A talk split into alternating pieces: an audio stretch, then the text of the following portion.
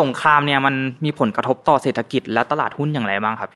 ยุทธปกรณ์เนี่ยเป็นของที่ประเทศหนึ่งซื้อปุ๊บประเทศหนึ่งซื้อตาม เพราะว่าถ้าเกิดเพื่อนมีฉันมีไม่มีไม่ได้ ปัจจุบันเนี่ยนะครับเรื่องของความขัดแย้งของรัสเซียกับยูเครนเนี่ยก็จะทำให้หลายอย่างผันผวนได้นะครับอืมเหตุผลอันหนึ่งที่จำเป็นจะต้องจับตามอง ก็เพราะว่า Mission to the Moon Invest Your Money Your Future เตรียมรับปรับแผนเรื่องการเงินการลงทุนเพื่อวันนี้ และอนาคต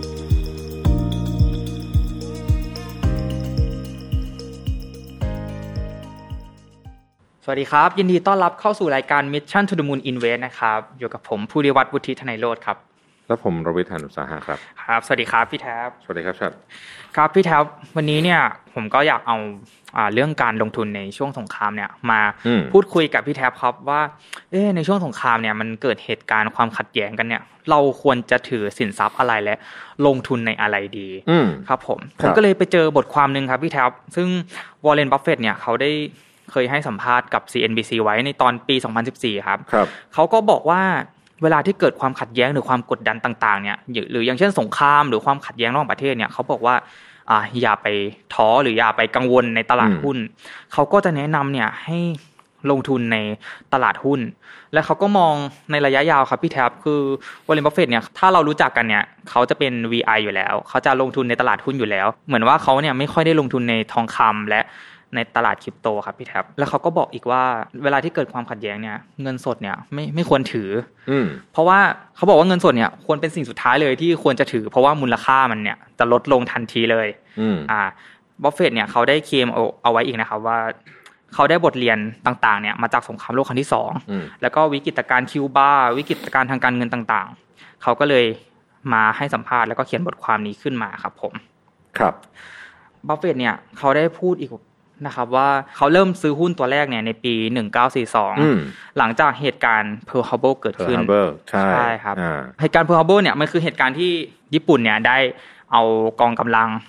เครื่องบินเนี่ยมาโจมตี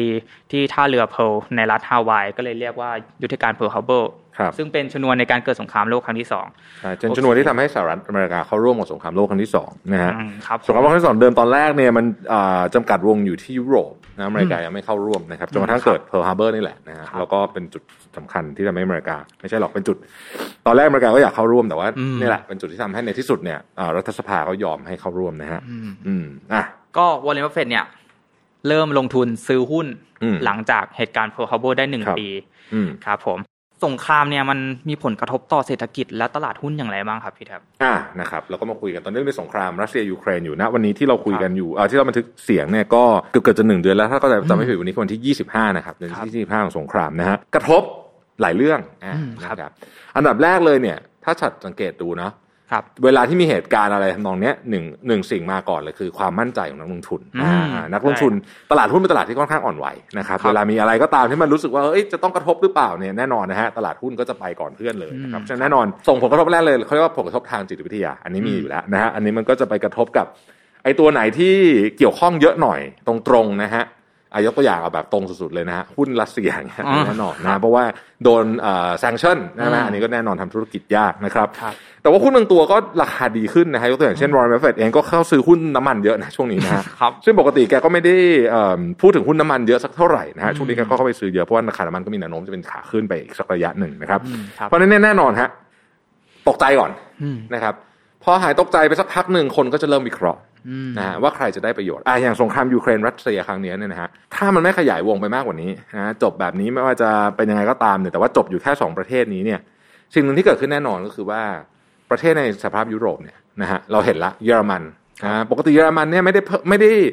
ไม่ได้มีงบประมาณไม่ได้เพิ่มงบประมาณทหารมาโอ้โหเป็นไม่รู้ยี่สิบปีแล้วมั้งยี่สิบสามสิบปีนะฮะเพราะว่าเขาแพ้สงครามด้วยน้ำส่วนหนึ่งนะฮะครับก็ทันทีเลย ก็เพิ่มงบประมาณกลาโหมนะครับแล้วก็ประเทศอื่นๆในยุโรปเนี่ยก็เพิ่มงบประมาณกลาโหมด้วยเช่นกันคำถามคือได้ใครได้ประโยชน์ นะครับแล้วก็ไปดูเลยว่าบริษัทที่ผลิตยุทโธปกรณ์ใหญ่ที่สุดในโลกเนี่ยก็มีอยู่ไม่กี่บริษัทนั่นเองหนึ่งในนั้นก็คือบริษัท Lockheed Martin ที่เป็นบริษัทของสหรัฐอเมริกาล็อกฮีดมาตินนอร์ทอร์ดกรั m เมนนะฮะอืมเอ่อโบอิงเนี่ยพวกนี้เนี่ยคือบริษัทที่ผลิตยุทโธปกรณ์ขนาดใหญ่นะก็ได้ผลได้ผลบวกทันทีนะฮะโดยเฉพาะ Lockheed Martin ที่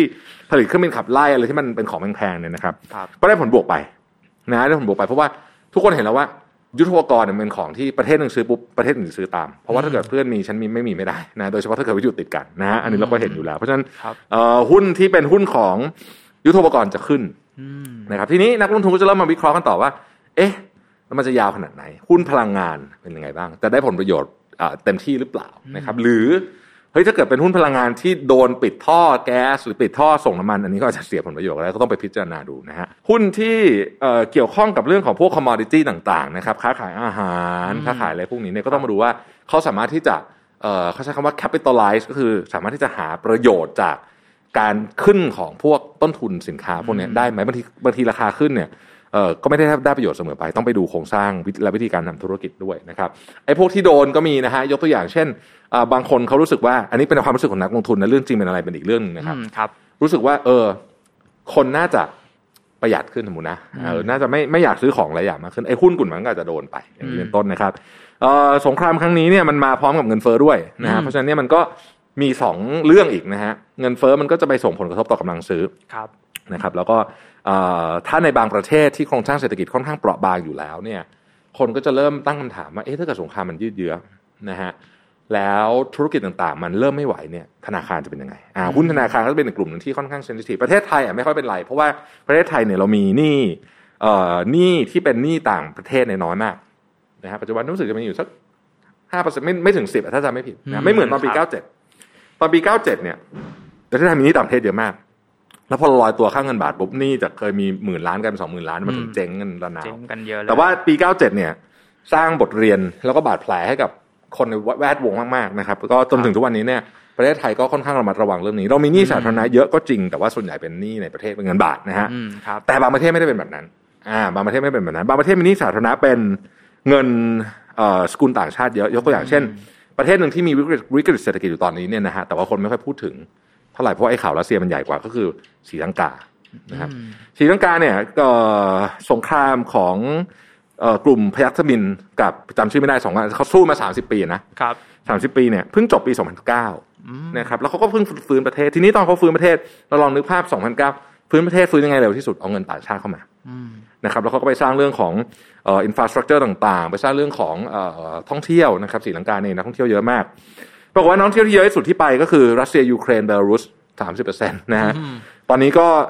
เอ่อเละเลยแล้วก็ศรีลังกาตอนนี้เนี่ยมีปัญหาเรื่องพลังงานนะครับรถรถรถสาธารณะวิ่งได้แค่ยี่สิบห้าเปอร์เซ็นต์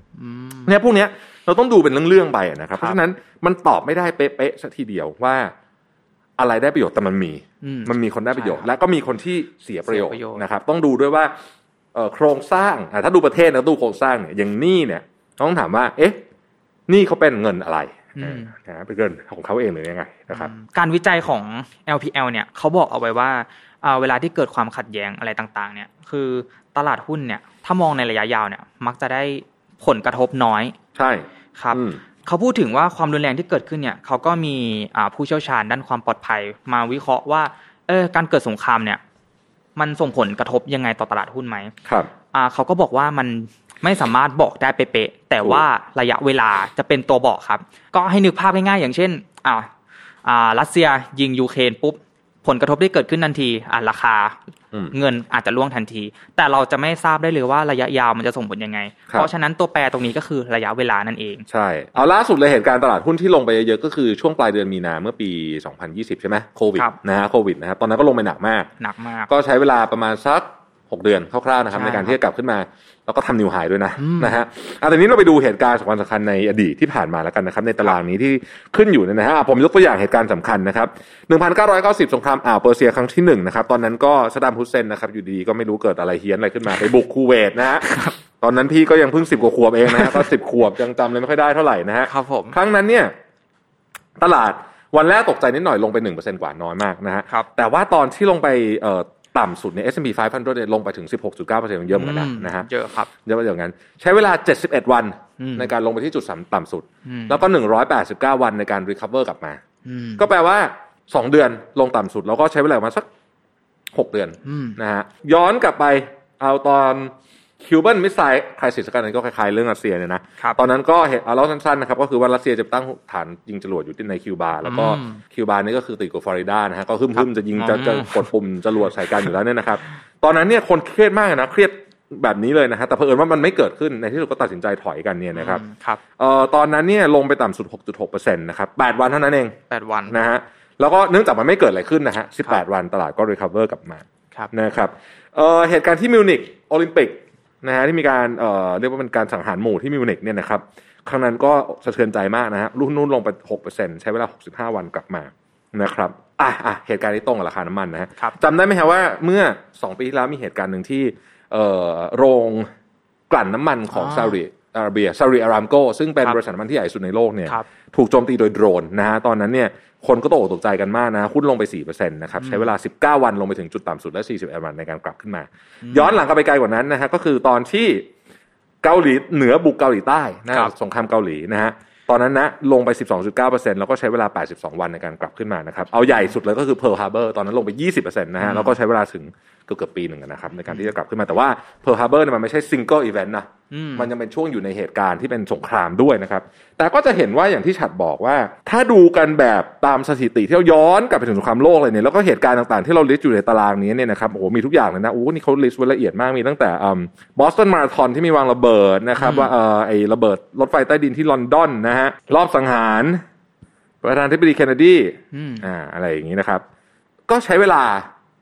ประมาณหนึ่งใช่แต่ในครับที่สุดแล้ว recover รีคอเวอร์แล้วก็ new high แทบจะ ทุกใช่ครั้งเลย new high แทบจะทุกครั้งเลยแทบก็จะทุกครั้งเลย LPL เนี่ยเขาผู้เชี่ยวชาญของเขาเนี่ยผู้เชี่ยวชาญในเรื่องการลงทุนเนี่ยเขาบอกครับเอาไว้ว่า ไม่ว่าจะเกิดความขัดแย้งอะไรก็ตามอืมเนี่ยการลงทุนในตลาดหุ้นเนี่ยในระยะยาวแล้วเนี่ยครัจะกลับมาได้กำไรและ new high ทุกครั้งเลยครับครับ แล้วก็มันมีสแตทที่ออกมาครับพี่แท็บอืมคือในทุกครั้งที่เกิดการลบหรือขัดแย้งกันเนี่ย วันแรกที่ยิงกันเนี่ย มันคือจุดเข้าซื้อที่ดีที่สุดครับพี่แท็บอ๋อเหรอา ใช่ครับ คือถ้ายิงกันปุ๊บ คุณเข้าไปซื้อเลย คุณอ่าถือสักสามสิบวันถึงหกเดือนเนี่ย โอ้คุณกำไรแน่นอนเอออันเนี้ยก็น่าแปลกใจเหมือนกันนะครับครับปกติแล้วส่วนตัวผมจะคิดว่าเอ้ยเกิดสงครามถ้ามันยืดเยื้อเนี่ยมันมันอาจจะได้ราคาดีในช่วงหลังๆ แต่กลับกลายเป็นว่าวันแรกที่เขายิงกันเนี่ยคือจุดที่ดีที่สุดครับพี่แท็บเอาเรามีแต่อีกตารางให้ดูนะฮะอันนี้เป็น capital market นะครับเขามีตั้งแต่ตลาดหุ้นเอ่อหุ้นขนาดใหญ่หุ้นขนาดเล็กนะครับ ไปดูบอลไปดูอะไรต่างๆนะขึ้นมาขึ้นตารางขึ้นมาเนี่ยนะฮะครับเราไปดูสงครามโลกครั้งที่สองครับนะครับสงครามโลกที่สองเนี่ยนะครับ return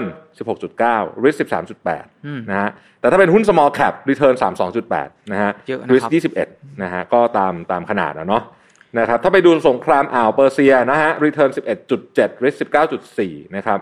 เอ่อ แต่ถ้าเป็นหุ้น small cap ไม่ค่อยดี ก็คือต้องไปดูอะว่ามันเป็นยังไง แต่ว่าโดยรวมๆเนี่ย ถ้ากล่าวโดยสรุปเนี่ยนะครับ ทุกสงครามรวมกันมาหมดเลยเนี่ยนะฮะทุกครั้งเนี่ยนะครับ return กับ risk เนี่ยใกล้เคียงกันอืมนะครับในหุ้น large cap นะครับก็ถือว่าผลตอบแทนก็อาจจะดีแต่ว่าความเสี่ยงก็สูงเหมือนกันอ่าแน่นอนแน่นอนมันขึ้นอยู่กับจังหวะเข้าด้วยอย่างที่ชัดบอกอืมนะฮะอืมครับ ก็ LPL เนี่ยเขาได้กล่าวอยู่ว่าตั้งแต่เกิดสงครามโลกครั้งที่ 2 ในปี 2482 เนี่ย ตอนที่สงครามสิ้นสุดเนี่ย 2488 เนี่ย คือดาวโจนส์เนี่ยเติบโตทั้งหมด 50%ครับอืมก็คือมากกว่า 7%ต่อปี คือดังนั้นในช่วงสงครามที่มันเลวร้ายที่สุดของตลาดสหรัฐเนี่ย คือหลังจากนั้นปุ๊บตลาดสหรัฐมันก็เติบโตมาถึงประมาณร้อยกว่าเปอร์เซ็นต์เลย ครับอือืมมก็ถือว่าอาจจะ ไม่ต้องแพนิคไม่ต้องกลัวมากจนเกินไป แต่เราก็ต้องเข้าใจสถานการณ์ด้วยว่าเกิดอะไรขึ้นและเราลงทุนกับอะไรนั่นเองครับผมถูกต้องครับอะในปัจจุบันเนี่ยนะครับ เรื่องของความขัดแย้งของรัสเซียกับยูเครนเนี่ย ก็จะทำให้หลายอย่างผันผวนได้นะครับอืมเหตุผลอันหนึ่งที่จำเป็นจะต้องจับตามอง ก็เพราะว่าตลาดในปัจจุบันเนี่ยเอ่อเขาเรียกว่าเศรษฐกิจมันมีความเชื่อมโยงกันสูงมากครับนะไม่เหมือนสมัยก่อนนะฮะครับเอ่อเวลาเราจะพูดว่าปิดประเทศสมัยนี้นี่มันทำแทบจะไม่ได้ละอืมนะฮะเพราะว่ามันมีความเชื่อมโยงกันสูงมาก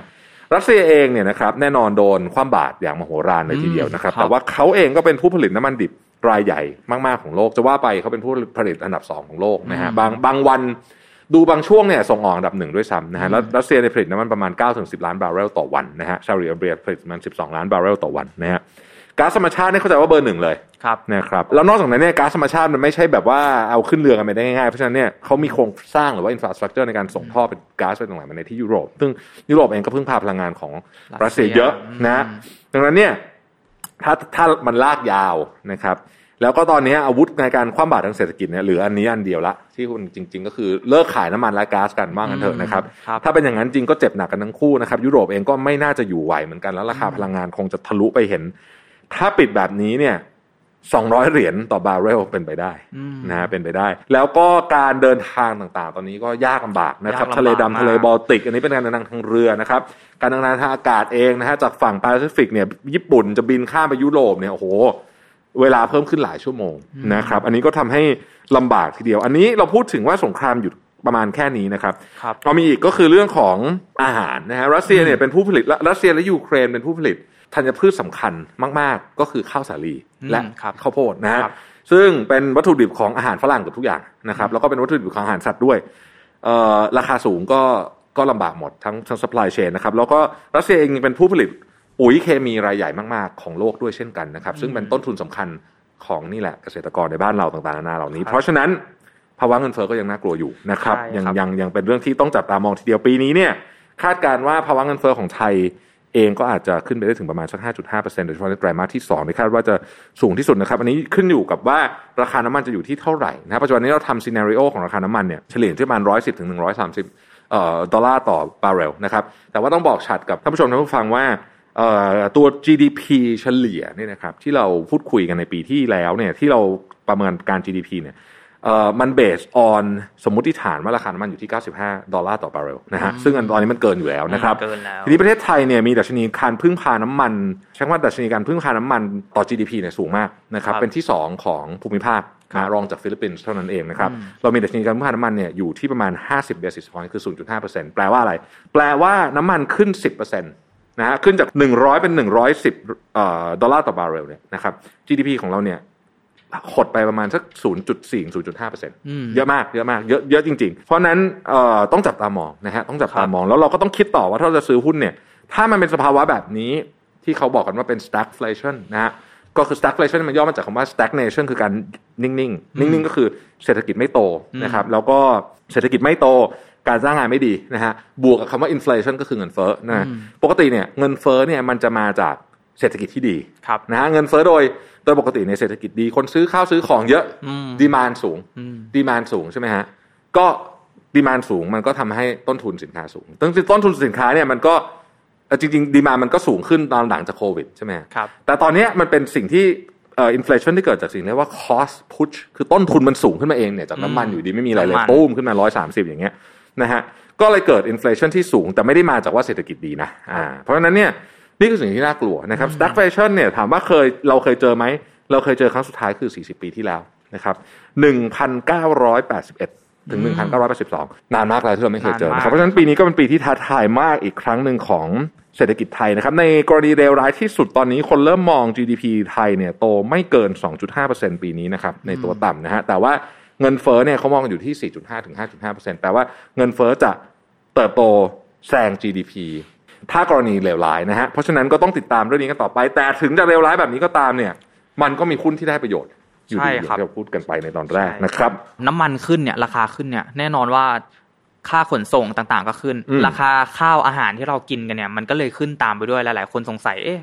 ประเทศก็อยู่ห่างกันทำไมได้รับผลกระทบจัง มันเกิดขึ้นจากน้ำมันค่าขนส่งต่างๆนานาอ่าขนส่งวัตถุดิบ กว่าจะมาถึงนิ้วนี่นั่นมันมีต้นทุนเพิ่มต้องขึ้คนรับอย่างแน่นอถูกนต้องถูกต้องอ๋อหลาย ๆ คนสงสัยครับพี่แท็บว่า เอ๊ะ ราคาน้ำมันขึ้นเอาประเทศไทยขึ้นตาม แล้วตอนนี้ราคาน้ำมันโลกลงทำไมประเทศไทยลงช้าจังครับพี่แท็บอะพี่ตอบได้นะครับคืออย่างนี้ฮะระบบประเทศไทยเนี่ยเรามีระบบที่เรียกว่ากองทุนน้ำมันนะฮะอืมครับเอ่อคงเคยได้ยินกันใช่ไหมปัจจุบันกองทุนน้ำมันติดลบอยู่ไม่รู้กี่หมื่นล้านแล้วจำไม่ได้แล้วกองทุนน้ำมันเนี่ยเขา subsidize สู่สองอย่างก็คือ แก๊สหุงต้ม และครับผมน้ำมันดีเซลตอนนี้อืมนะครับน้ำมันดีเซลที่เป็นตัวธรรมดานะไม่ใช่ตัวพรีเมียมนะฮะอืมทีนี้น้ำมันดีเซล subsidize อยู่เท่าไหร่ประมาณตอนนี้นะครับราคาน้ำมันวิ่งอยู่แถวๆร้อยร้อยสิบเหรียญต่อบาร์เรลเนี่ยเรา subsidize อยู่สิบบาทต่อลิตรนะฮะครับกองทุนน้ำมัน ทีนี้เวลาน้ำมันขึ้นกองทุนน้ำมันจ่ายครับเวลาน้ำมันลงทำไมถึงไม่ลงตามอืมเหตุผลเขาต้องจ่ายคืนกองทุนน้ำมันนึกออกไหมครับ ก็เลยไม่ลงตามไงฮะอืมมันก็เลยลงได้แค่นิดเดียวเท่านั้นเองเพราะฉะนั้นนี่นี่คือเหตุผลว่ากลไกราคาน้ำมันของเมืองไทยเนี่ย มันมีกองทุนน้ำมันเนี่ย เข้ามาจะใช้คำว่า บางคนใช้คำว่าบิดเบือนบางคนใช้คำว่าพยุงบางคนใช้แล้วแต่จะมองในมุมไหน ผมผมไม่มีความรู้พอที่จะวิจารณ์ว่ามันมันถูกหรือผิดนโยบายนี้แต่ นี่คือเหตุผลว่าทำไมถึงเป็นแบบนั้นนะครับอืมคือมันต้องเอาไปคืนกองทุนน้ำมันนั่นเองครับอีกอย่างหนึ่งที่เรา subsidize อยู่นะครับ ราคาของแก๊สหุงต้มนะฮะอืมเอาก่อนที่จะปรับขึ้นเนี่ย313 บาทต่อถังครับนะถังหนึ่ง15 กิโลครับถ้าขายกันจริง ๆ แบบไม่มี subsidize เลยเนี่ยประมาณ 480อืม แต่ไม่มีใครกล้าทำแบบนั้นนะฮะเพราะว่าก๊าซหุงต้มเนี่ยอาจจะยิ่งกว่าน้ำมันอีกเพราะอันนี้ใช้กันแทบทุกครัวเรือนจริงอืมๆนะครับ ดังนั้นก็